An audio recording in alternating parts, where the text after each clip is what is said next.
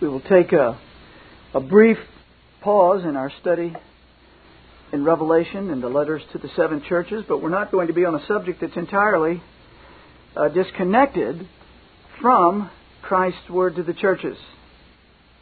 Ephesians chapter 3, verse 21. Uh, brethren, let us hear the word of God. Unto him be glory in the church by Christ Jesus throughout all ages, world without end. Amen. May the Lord bless the reading of this precious word to our hearts this morning.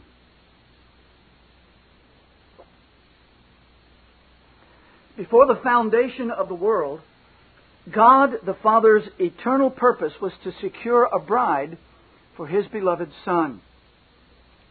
This eternal purpose, as revealed in the inspired, infallible Word, is the primary reason for the triune God's act of creation. It is the meaning of history as it progressively unfolds. It is the focal point of the consummation of time and it will result in the salvation of every child of God for all eternity. Now we can put this another way. The reason that God sent forth His Son, made of a woman, made under the law, the reason His only begotten Son bore all the sins of all His people on the cross of Calvary the reason he rose again the third day and ascended into heaven to take his seat on the right hand of the Father was to purchase and cleanse his bride. And Christ's bride is the church. We get a glimpse of this when the Apostle Paul speaks of husbands and their wives in terms of Christ and His bride. Husbands, love your wives, even as Christ also loved the church and gave Himself for it, that He might sanctify and cleanse it with the washing of water by the Word, that He might present it to Himself a glorious church, not having spot or wrinkle or any such thing, but that it should be holy and without blemish. No man ever yet hated his own flesh, but nourisheth and cherisheth it, even as the Lord the church.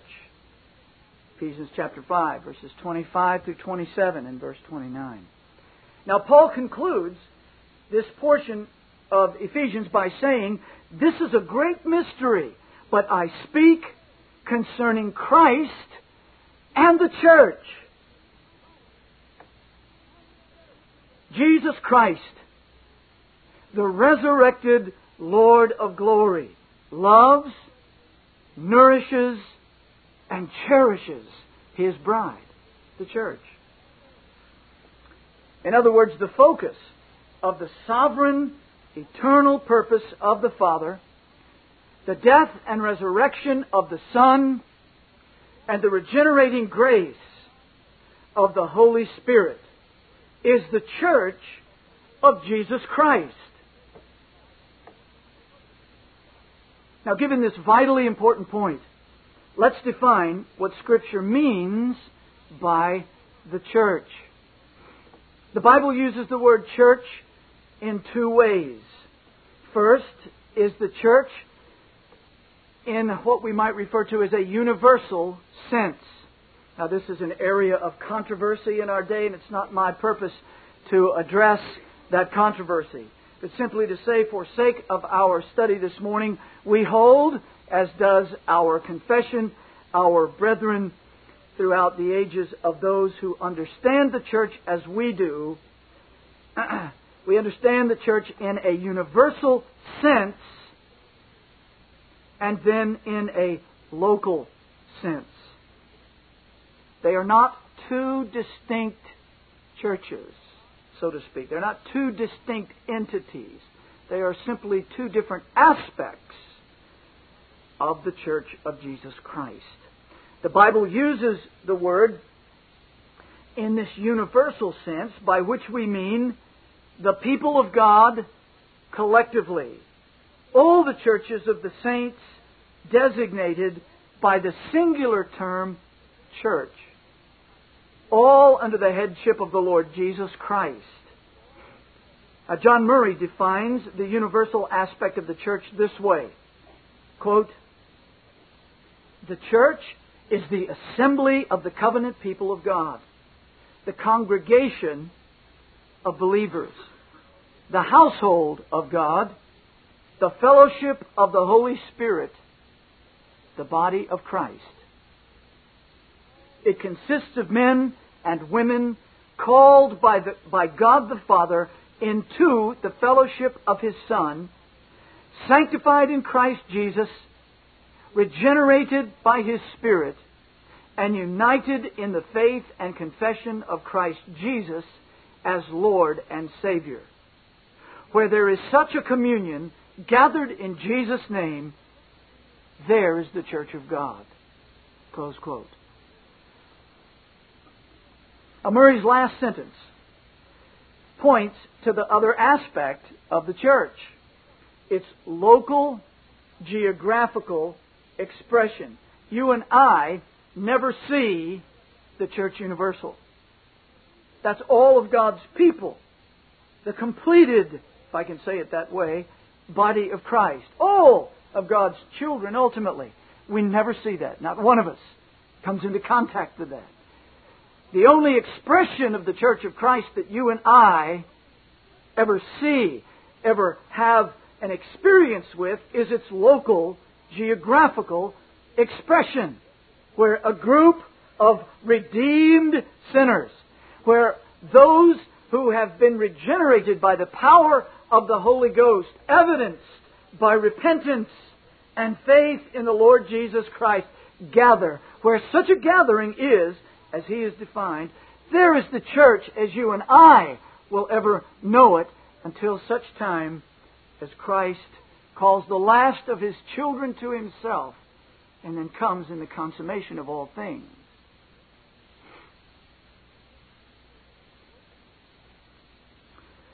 So, in this local sense, the church is a called out assembly, a, a gathered fellowship of God's people.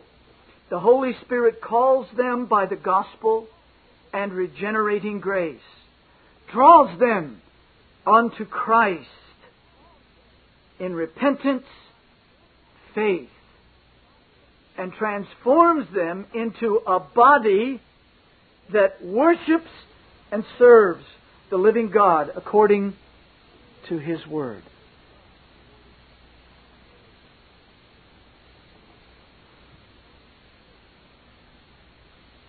The vast majority of the occurrences of the word church in the Scriptures clearly refers to this local majority, or uh, I might say uh, this local gathering of believers. Murray makes another significant point. Quote, It is all important to bear in mind that the Church of God is an institution. It may never be conceived of apart from the organization of the people of God in visible expression and in discharge of the ordinances instituted by Christ. Close quote. Now, again, don't get lost if this sounds a little heady. The whole point that he is driving at is that the church is not some big, foggy, mystical, indefinable thing for us. A lot of people have this notion of the universal church, and they're, they're kind of the uh, religious version of bar hoppers. They're always going from here to this place and to that place, trying to find out where the action is, if they're even inclined to go at all. They're never committed to a local assembly of believers in the name of the Lord Jesus Christ. And yet the Word of God makes exactly clear by the very notion of a church that it is a visible, gathered assembly of those who have repented of their sins, believed on Christ, have been baptized in the name of the Father and the Son and the Holy Spirit, and they continually meet and serve the Lord in worship and holy lives.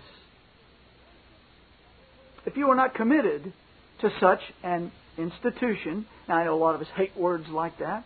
If you want me to use a, a softer word more to your liking, or your gathering, a congregation, it doesn't matter. The point is, Jesus Christ gave us the institution of marriage, and He gave us the institution of the church, because they're both connected in the eternal purpose of God. They are institutions, something that has been ordained of God and to function a particular way. The emphasis in evangelical churches today, unfortunately, is the individual's personal relationship to God. I'm not denigrating that. Every one of us must have a vitally robust, vigorous relationship with the Lord Jesus Christ. The reason I use those terms is because the idea of Christianity is not just a notion, it's not just a collection of ideas, uh, some type of religious philosophy that just kind of floats around in our brain and has no effect on us.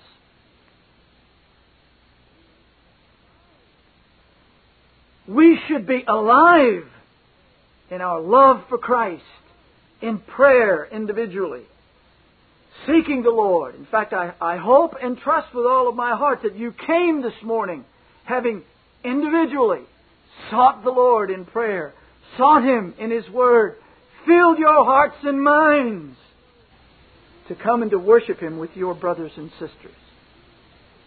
If you didn't, I can assure you that our collective worship will not be robust or vigorous. It's one of the reasons so many churches are dead in the water. And it is unfortunately what drives many people to go out and find something that's got a rock band so they can hop up and down and feel like the Spirit of God is there.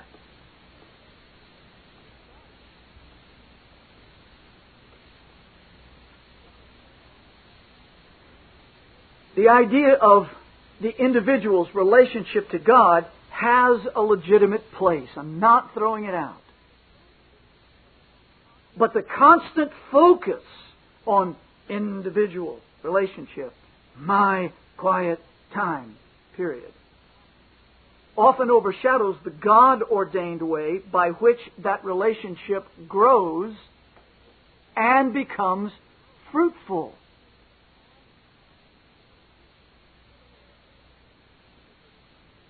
Another way of saying this is that there can be no healthy relationship with Christ without a healthy relationship to Christ's church.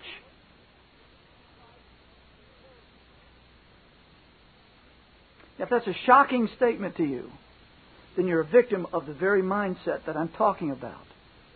If you are quite convinced that all you ever need to do is get up and just spend a few minutes at, at home in the morning with your head bowed, reading in the scriptures and, and, and praying a few short sentences.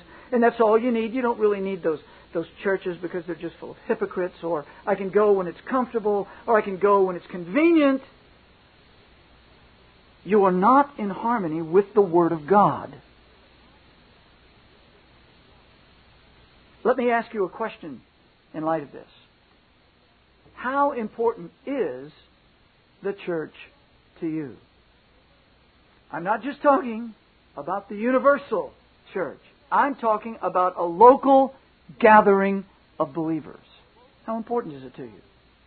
I can tell you just by the way most people attend, it's not important to them much, if at all.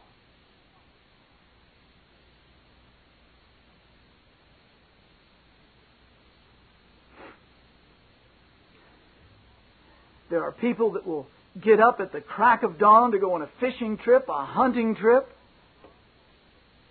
a football game, and travel miles, hundreds of miles, to go and wear themselves out, jumping up and down and shouting, or spending the whole day out in the woods, or whatever they do. And yet, they'll mumble something like, Well, you know, I'd go to church today, but I'm tired. Stop kidding yourself. Tiredness never stops you from doing anything you wanted to do. You always found the energy to do what you wanted to do. So stop fooling yourself that tiredness is somehow an acceptable reason to reject coming to the worship of God. You may be the exception, but I've never seen a tired soul come into the worship of God and leave sorry that they came.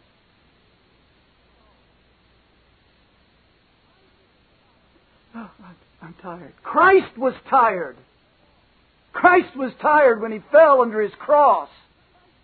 Peter said, Well, I'm a little tired here. We would have no Savior.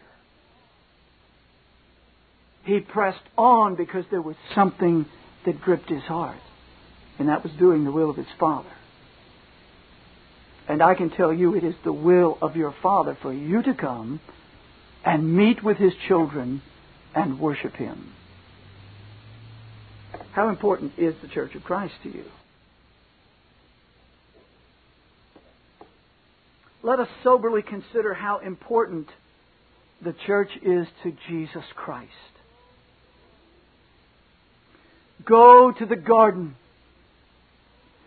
and see him in the throes of strong crying and tears. It was for the church. See him sweating, as it were, great drops of blood. It was for his church. Hear him cry out as all God's fury for all the sins of his people for all eternity come thundering down upon his soul. My God, my God, why have you forsaken me? It was for his church.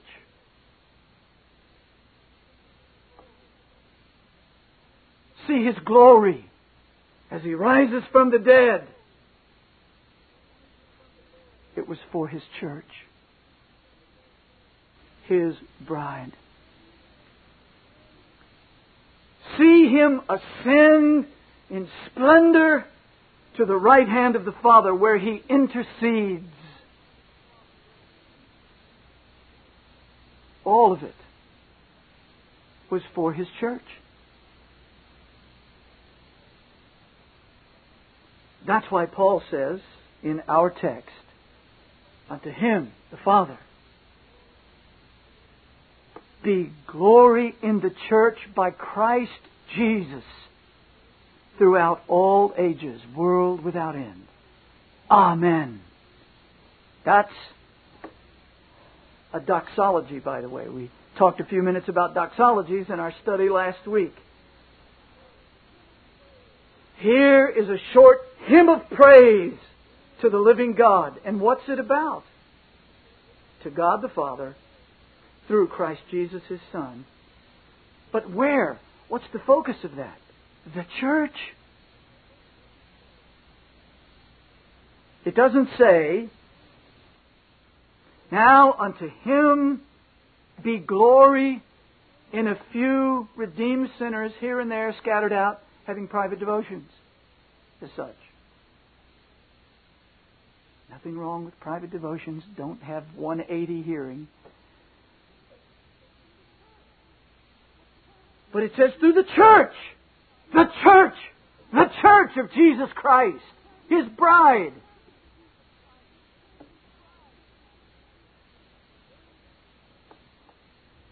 The very existence of each and every gathered local body of saints is the historical manifestation of God's eternal purpose of securing a bride for His Son. Every little gathering, this one here in this country, in the various states and their different time zones, and the different nations all around the world. Brethren, we are being orchestrated by the Holy Ghost this morning to come together and to worship and adore the Lord Jesus Christ. God gets His glory in the church. How many of us rob Him of that glory?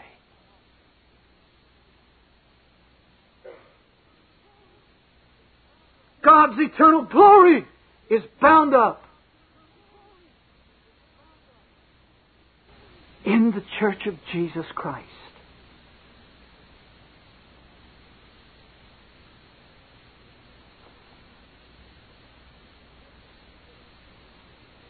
The importance of the church as it is expressed in its local bodies, therefore, is difficult to exaggerate. What I'm telling you, friend, is, is if you're with me here, better still, if you're with the Word of God, the most important thing happening today is the worship of God. There's nothing else more important.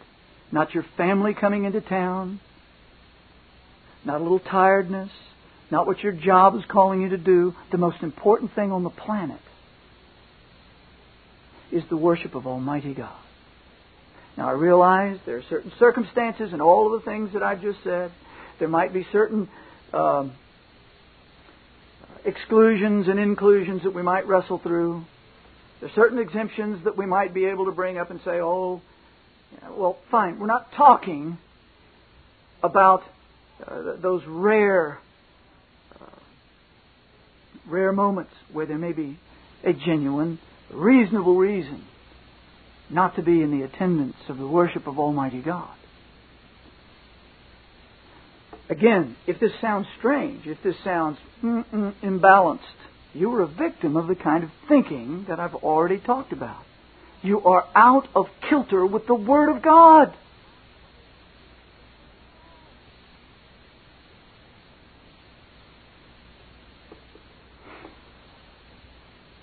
We really cannot think of Christ properly apart from the bride for whom he died. To do so is to cut off the very purpose for which he came. It's to put a disconnect.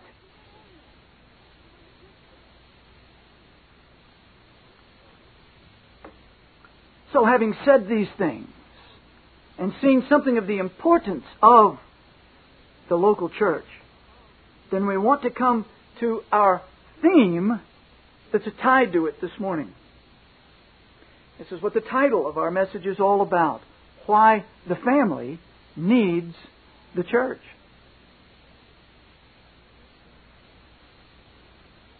We have seen something of the biblical importance and the definition of the church. Let's do the same thing for the family.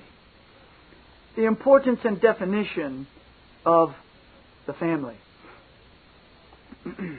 I was involved in the drafting of the confession of the National Center for Family Integrated Churches.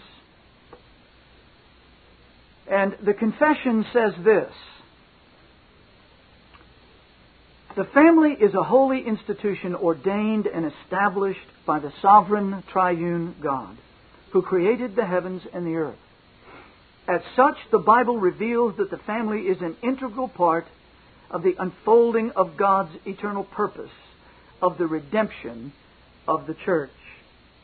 This great salvation, purposed by the Father, accomplished by the Son, and applied by the Holy Spirit, is in great measure passed on through succeeding generations by parents faithfully discipling their children.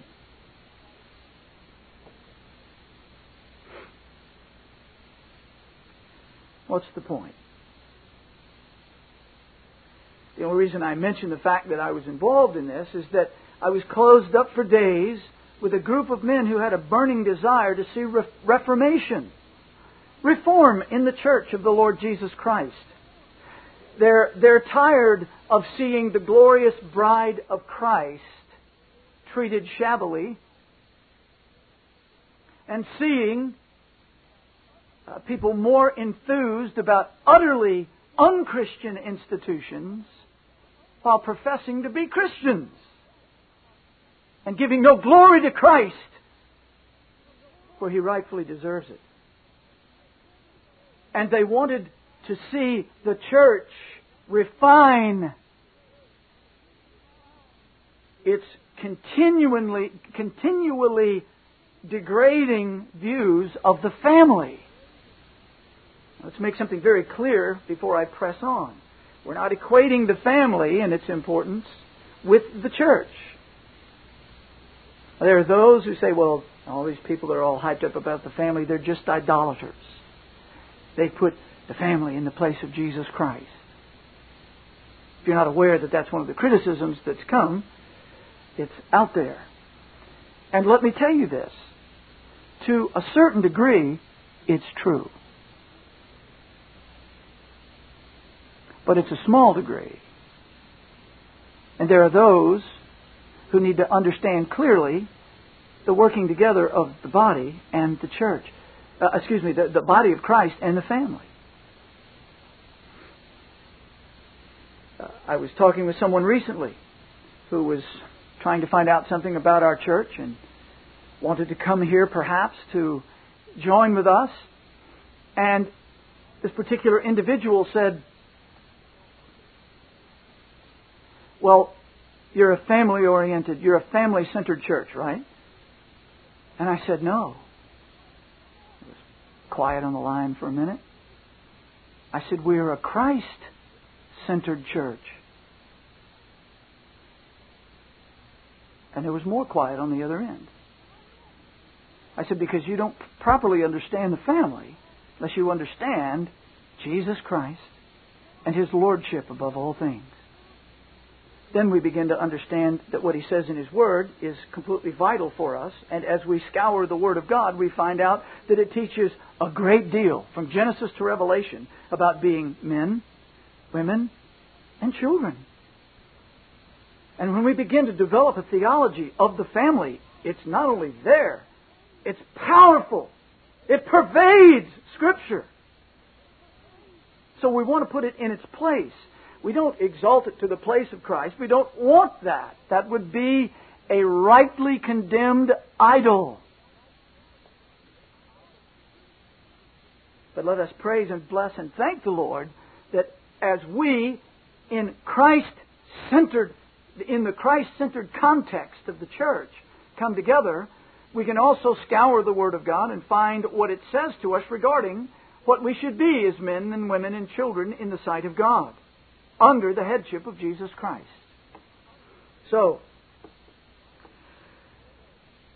in light of, of all these things, we must be careful to define the family biblically.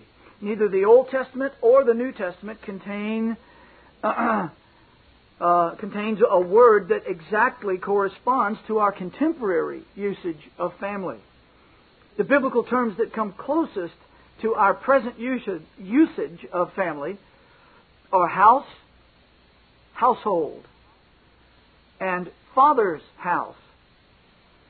Webster's 1828 dictionary defines family as the collective body of persons who live in one house and under one head or manager. A household including parents, children, and servants and as the case may be, lodgers or boarders. In other words, if we want to break this down simply, whoever the head of the house is should recognize that before God, he, if there is a male there, uh, of uh, proper age and position, is the head of all those under his roof. All of them.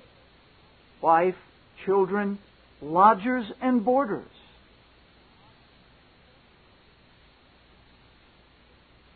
If it is a woman like Lydia, apparently there was no male in the picture, she's the head of the house.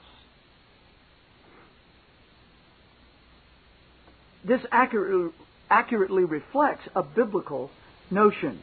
If we think of a family only in the modern sense of dad, mom, and the children, then we can get a wrong idea of the church by calling it, as some do, a family of families. However, given the broader biblical definitions, we can include homes that do not have a father or a husband, such as Lydia, just mentioned in Acts chapter 16. And we might more accurately say then that the church is a household of households. And that lays hold of the biblical notion.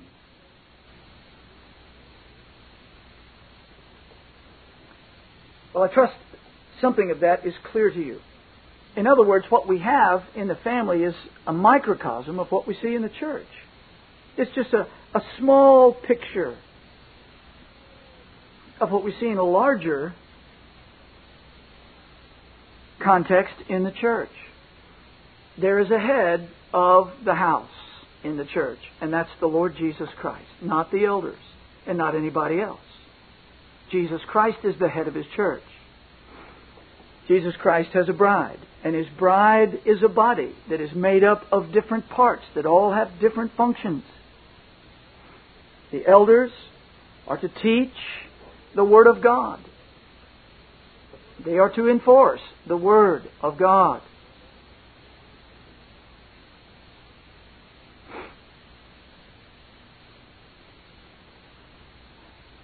They are to lovingly set forth the word of the head to those single, hoping to be married, married, with children, without children. It covers the entire gamut. And all of the parts are gifted by the Holy Spirit for the building up, the edification of the body. If the Lord has added you here, it is because we need you, and you need us.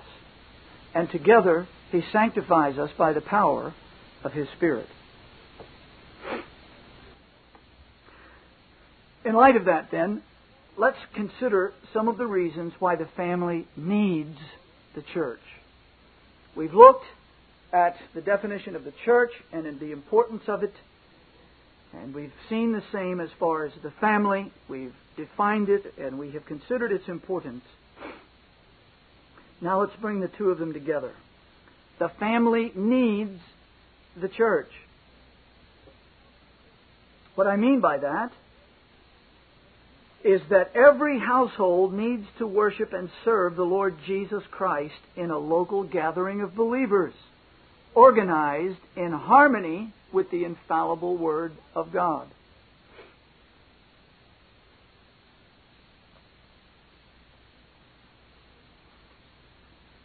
Number one, the family needs the church because the family needs redemption.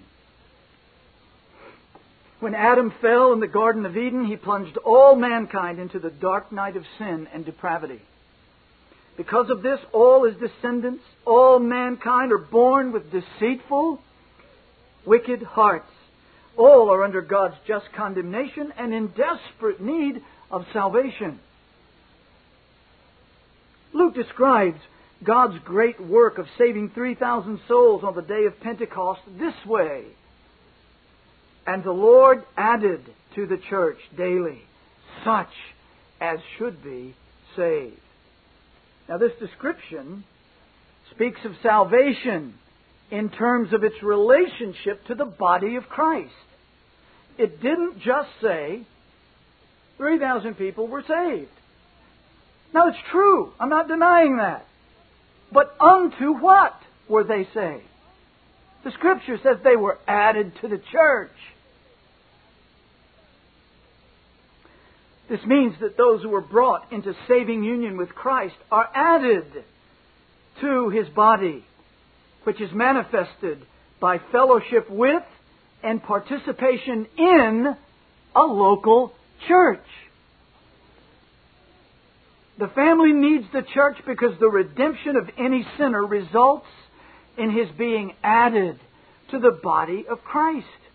And God's great salvation includes the sanctifying influence found only in the church.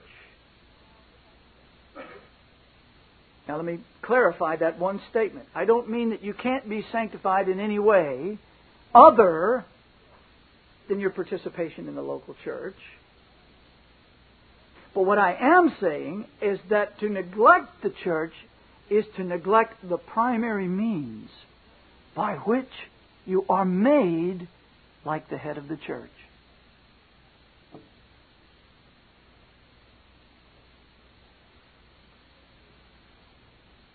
Secondly, the family needs the church because the family needs worship.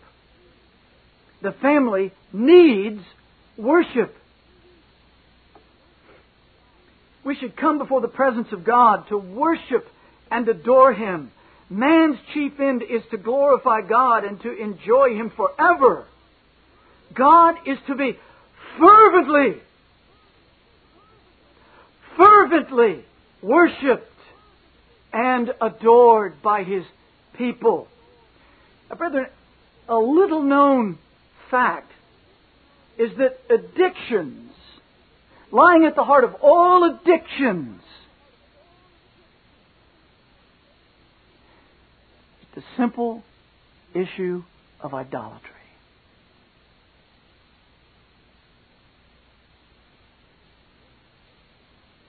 We look for something to give us joy. We look for something to give us meaning. We look for something to take away the pain of living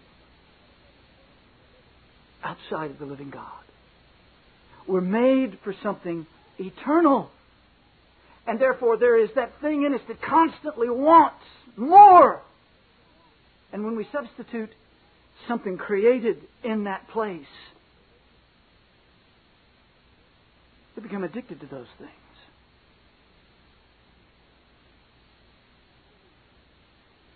Why does the alcoholic take another drink? When he knows, but he knows it's killing him. Why does he do it? But he may not be purposefully meaning to hurt everyone around him. It may not be what he's thinking. We can't always go into the head of people, so I don't want to think for everyone. But I can tell you that part of what's driving him is he wants the way he feels when he has it. Same for drug taking, same for addictions to pornography, same for the pursuit of fornication, perversions. We like the way it feels. We like the way it makes me feel. Life's hard. Life's miserable. My dad treated me wrong. My mother treated me wrong. I was an orphan. I was this. I was that. I, I had, I fell in with the, the bad people. You can say all those things. But at, at your very core, down at the central nerve of what you are, there is a desire for something to satisfy you all the time. Something that can satisfy you forever. And brethren, the Lord Jesus Christ is the one that should be central to your heart. See, you can, you can intake too much food. You can't intake too much Christ. You can drink too much. You can smoke too much. You can take any good thing and do too much of it. You cannot worship too much. You cannot love Christ too much. You can pour everything out on Him that you want. I love you. I need you. I want you. Oh, Lord Jesus, I praise you. I thank you. I adore you. You can't do too much. You can wear yourself out in the praise and the worship of the Almighty Christ. You can. And it's all right. Jesus Christ won't say, no, can't have any more. No, no, that's enough. Every created thing has to have a termination. It stops. The high goes away. The feeling goes away. The food goes away, passes out, like the Lord Jesus Christ said. But not Christ. We can drink of His Spirit all we want. We can read in His Word all we want. And we won't hurt our souls. We won't damage ourselves as such. See, the family needs worship. If you are not satisfied, if you do not know the Lord Jesus Christ, if He is not central to everything about your life, then I can tell you that you ultimately find your joy, your happiness in events or people. And those always fail. Preached something about that somewhat fervently last week. And then found myself the very next day broken down in Franklin, Tennessee. Now, if my getting to my proposed destination was the centrality and focal point of my of my happiness for Monday, be shot at about two o'clock in the afternoon. But if my focal point is the Lord Jesus Christ in all of life, I can rejoice in anything that He brings. The family needs the church because the family needs to worship. It needs to worship the Lord Jesus Christ, not just come and sleepily kind of, you know, endure a few hymns, and then even, oh, even worse, have to endure a long-winded preacher. But if you come to worship the living God and to offer up all praise and thanksgiving and to come to listen, to stand before His text and be searched by His Spirit. You can rejoice. You can have all that you want.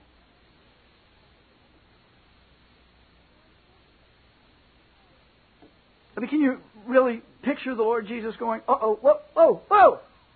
You're going past 12. Stop! I don't want any more worship past 12. Go home and eat. No. If God's people are, are being filled with His Spirit and they're hearing His Word and they want Him, they're feeding already.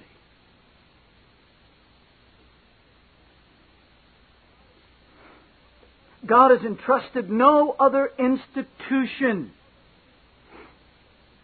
with what He has in the church. The blessed fellowship of the church, in that blessed fellowship, our hearts are knit together in hearing God's voice in His Word not audible voices, but in His Word, in the blessings of baptism. How many of you that were here for the baptisms that we had last year, how many of you rejoiced in that? I mean, did not that wed your heart to those who were immersed and came back up professing faith in the Lord Jesus Christ and walking in the newness of life? Did that not fill your heart with joy? Didn't it? There's another one following Christ. Praise the Lord, my brother, my sister the Lord's Supper, Holy Communion. What a blessing it is for me to look out and see all of you as we take the bread and the fruit of the vine. And to see us walking together, loving together. The Lord Jesus Christ. Why are we there at that table? Because we love Him that loved us. That's what brings God's people together.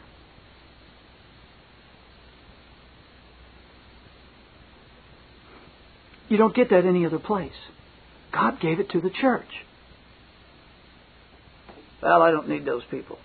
Then you're probably not converted. What did he say? You're probably not converted. How can you make a preposterous statement like that?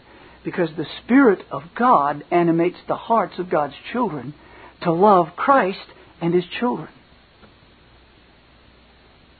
And if you can do without God's children, you are likely doing without Christ.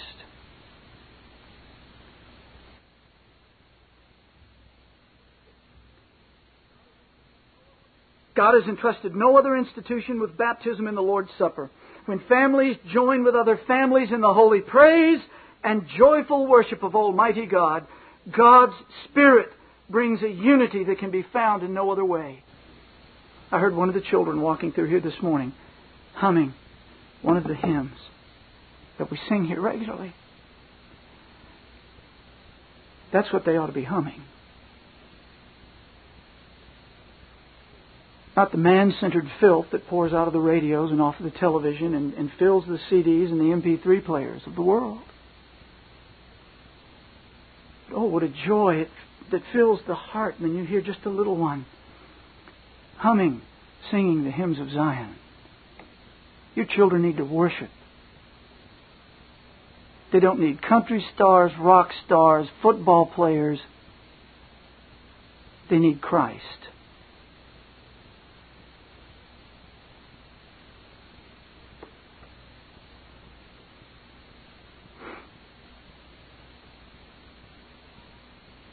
Who can deny the unspeakable joy of a father or a mother hearing a son or a daughter calling in faith upon Christ?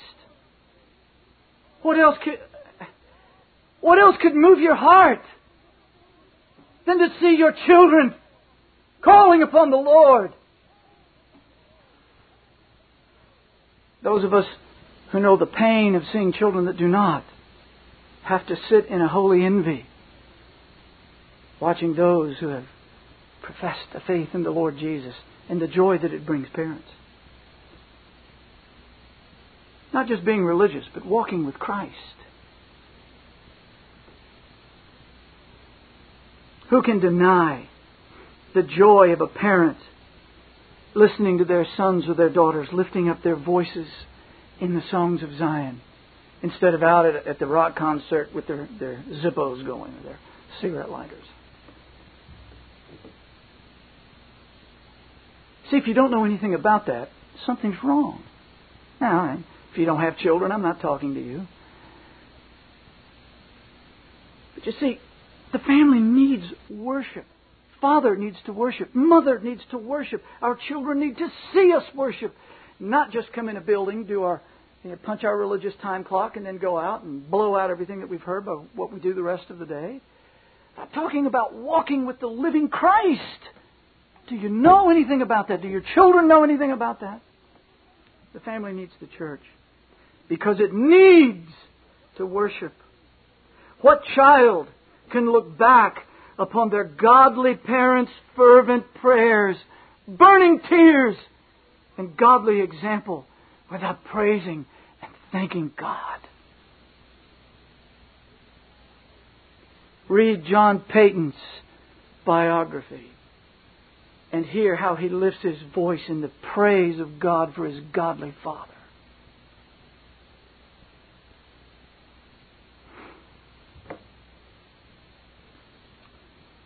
The family needs the church because the family needs discipline. Now, in our politically correct day, this is a severe taboo. Who would dare lay his hand upon a child? Who would take a rod and bring it down with force upon the backside of a little child? A monster? A pervert? A sadist? Someone who wants to promote violence in our culture? I will tell you that the answer is a godly parent who loves the soul of his child.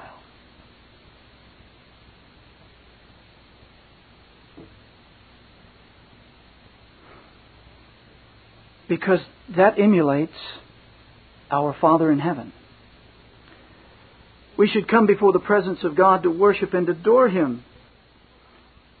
But there can be no godly family without godly rule. And Jesus Christ, the head of the church, in love disciplines his children. He says it to the church in Laodicea Whom I love, I chasten.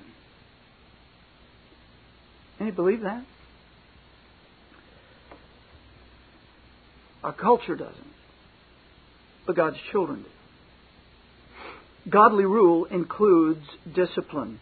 In its root sense, discipline simply means to instruct to educate. It means correction or chastisement intended to correct crimes or errors. Hezekiah Harvey defined discipline as all those processes by which a church, as entrusted with the care of souls, educates its members for heaven, such as their public and private instruction in the gospel, the maintenance of social meetings for their edification and comfort, and in general, the cultivation of a spirit adapted to awaken and cherish the Christian life. But discipline in a narrower sense denotes the action of the church, whether as individuals or as a body, in reference to offenses committed against the laws of Christ. In other words, the head of the church instructs us as a loving father from the pulpit, from his word, and in the, the, the, joint congregational meetings that we have, where the, the gifts that the Spirit gives us begin to rub like a holy friction, wearing down our corners, which are many. knocking off the stuff that doesn't look like the Lord Jesus Christ. We're all weak, we're all feeble, we're all uh, very uh, limited vessels of dust, but it is within the context of the church that we grow and its discipline, knowing, knowing that there are consequences for our rebellions against our loving head.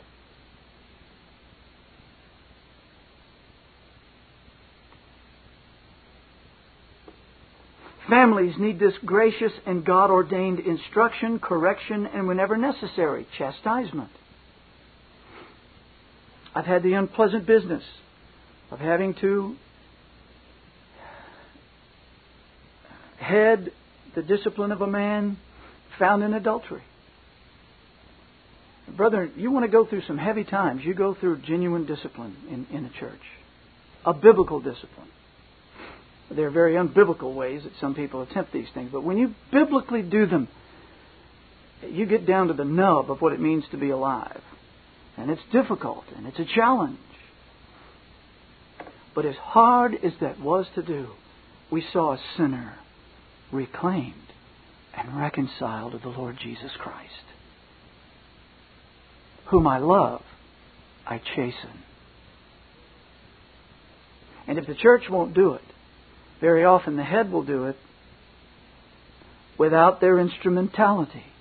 That's why Paul says in 1 Corinthians 11 to a church that was out of order, you're coming to the table unworthily. And that's why some of you are sick, and that's why some of you are dead. Or some of you have passed away. That's sober, is it not? It's very sobering. Will we like a place that actually believes something like that?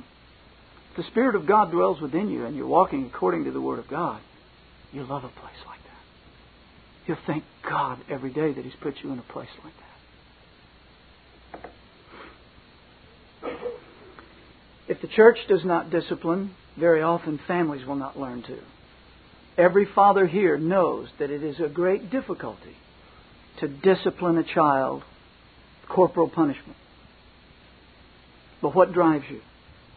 The love for that child. Well, let's press on. The family needs the church because the family needs definition. The family needs the church because the family needs definition. Manhood, destroyed as it always is by fornication, adultery, pornography, and perversion, has shriveled to a cowardly and effeminate parody of itself. Brethren, it's hard to find men on the landscape in our day. Godly men. We can find loads of males. They're everywhere. Can't walk out anywhere without stepping one, stepping on one. They're, they're, we can find males. We can find people that can spawn children. But to find a godly man Brethren, that's difficult.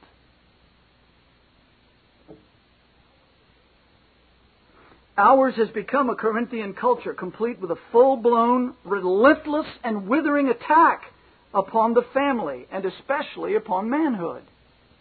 Our media, our government schools, our judicial systems, and unwittingly, many of our churches have joined together in a full scale assault on biblical manhood.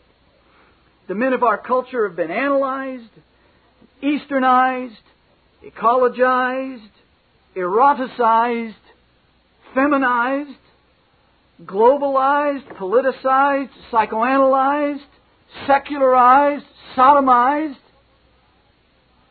and socialized to the point that true manhood has all but reached its demise. In the eyes of many, being a man is about the most contemptible and despicable thing on the planet. And there are people doing everything they can to look into scientific ways of doing without men. Now, I hope that's not surprising to you. Is that shocking to anybody here? Is anybody unaware of the fact that they're doing everything they can to remove men basically out of even the reproductive act? You've got any questions about that, I can point you to, well, just go on the internet. You can just go out and do a couple of searches and you can find that they're doing research on all these kind of things. You don't need, need men and women coming together in, in what is clearly set out in the scriptures. You don't need all that. All you need is a couple of cells and then you go and live the life you want. If you want some children, you can find a place to go and, and farm them. Buy them out. Oh, I, I think I want a cute little redhead. Yes, you know, if, if that's what the DNA pool is like, give me one of those. You don't need men, except for a few minutes. Need a few cells, but they're working. I've read articles. They're doing everything they can to not even need male cells. You think that's crazy? You're not awake in your world if you think that's crazy. Or perhaps I should say, if you're unaware of it, you need to wake up. It is crazy. But it's the world that we're thinking about. It's the world that we're living in. The feminists are right about one thing. I always tremble when I say that, knowing there's a video camera going. The feminists are right about one thing men are the problem. Those of you that have been here for any amount of time know that I say that fairly regularly. They're right. Men are the problem. The problem is the feminists are wrong as to why men are the problem. The problem lies in the loss of biblical definition. And the church needs, the, the family needs the church because within the context of the Word of God, we find not only what real manhood is, but we should see, and we do see, it modeled. That's the Titus chapter 2 notion. The family needs the church because only faithful biblical preaching and the fellowship of like minded saints creates the context in which biblical manhood, biblical womanhood, and biblical families can be defined, developed, and modeled before our very eyes. Well, let me press on. The family needs the church because the family needs protection. Our confession also states that we believe that the family is the focus of a fierce and unrelenting attack by the world and the devil.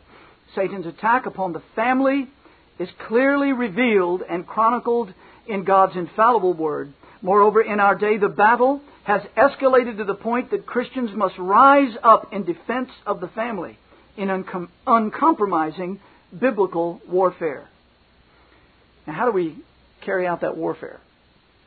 Well, it's not with guns and bombs. If you're afraid that you've stumbled into a, a militia here, you, you haven't. But a spiritual militia, yes.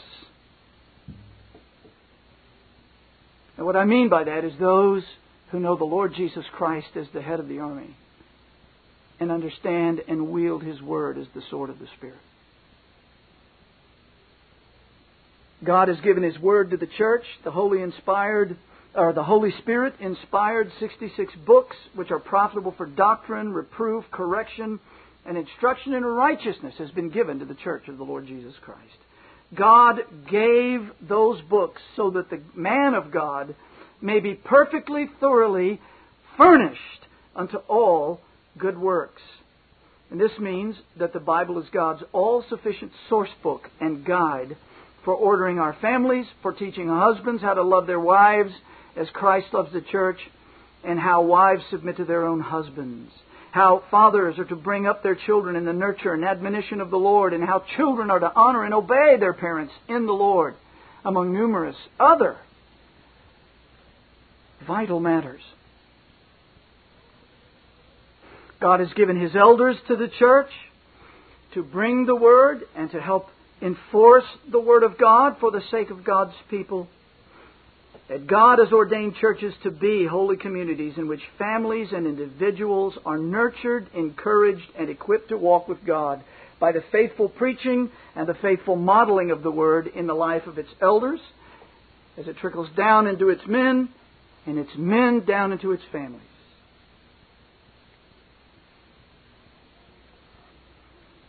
Why did Paul say to Timothy, Preach the word, be instant in, in season, out of season, reprove, rebuke, exhort, with all long suffering and doctrine? That sounds kind of hard, doesn't it? Now, today, you know, we all want to be mollycoddled. That's the word my mother used to use. We just want a little pat on the head. It's okay. You just keep on going. Do do your little thing in the Lord. you don't have you don't have Paul saying that. It's true. Now that there were times when he was as gentle as a nurse. But brethren, the picture more often is war. The picture more the picture more often is agricultural scenes where you get out and you work hard, you nearly break your back with all of the labors that you're doing. The words of God are powerful. The images are strong. Paul talks about being a runner, running as if he's the only one that's going to win. He doesn't say, oh, well, let's just all get in the race and we'll all just plod along and however you get there, it's fine. It doesn't really matter. He says, run the race, run the race, run like you're going to win. Don't come to the Bible just to get a pat on the head. Come to find out what life is about. And then live it. The power of the Holy Ghost. Run. War. Work. And you find the glory of Christ and the joy of living. He says, reprove, rebuke, exhort. Now, why does he say stuff like that? Why doesn't he, why doesn't he say, now whatever you do, Timothy, make sure that you always speak to them in the voice that evokes a $75 an hour psychoanalyst. Because we're in a battle. And he says, You reprove and you rebuke them because the hour is coming when they will not endure sound doctrine. And when the doctrine goes, the living goes. And the order goes. It's all gone. And the honor to Christ goes. Because we honor Him by coming and doing what He says. Well, we need to stop. I'll simply run over this last thought. The family needs the church because it needs fellowship within the context of the church, families and individuals serve Christ side by side and they mutually benefit from the gifts each has received from the Holy Spirit. In the truest sense, brethren, I need you. Say, all you need is Christ. Well, that's true. In, in, in the fundamental sense, that's true. All I need is the Lord Jesus. But there's something under that. Christ dwells in all of his people. And He dwells within this body of believers. And in that sense, I know that He's going to, by the power of His Spirit, give you something that I need. He doesn't give it all to one guy. And you need me. Uh, maybe a scary thought some days, but you do. You need Brother Stephen. You need Brother Andrew. You need the, the Adkins family. You need them. You need to know Brother Rob. You need to fellowship with him. We need fellowship. We need to strive together as we wrestle through the things that we find in life. We can't one another. As Brother Stephen wonderfully taught here several months ago, we cannot one another when we're not in fellowship with one another. So then, let us think of the church as that visible entity that exists and functions in accord with the institution of Christ as its head.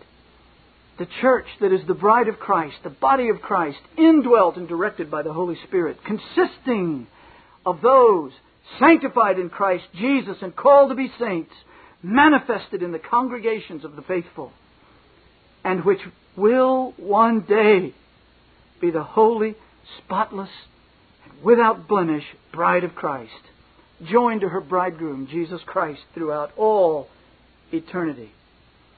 We believe that the family, biblically structured, is crucial and an important point in reforming the church today. Now let us ask ourselves the question. If we want the structure, if we want that biblical family structure, whatever the cost, how much more does God want the proper structure for His family, the church? How much more does the Father value His family for which He spilled the blood of His only begotten Son? Brethren, my prayer is that as we hear this message, we will, by God's grace, realize the need of the church. the importance of the church, the necessity of the church. And may the things that we've thought about this morning be used of Almighty God to sharpen and to define the gatherings of the saints who understand this, and to enlighten those who do not, and provoke them to reformation.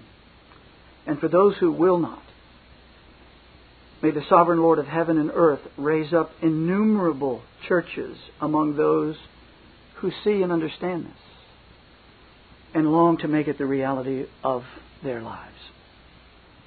Unto him be glory in the church by Christ Jesus throughout all ages, world without end. Amen. This Reformation audio track is a production of Still Waters Revival Books. SWRB makes thousands of classic Reformation resources available, free and for sale, in audio, video, and printed formats.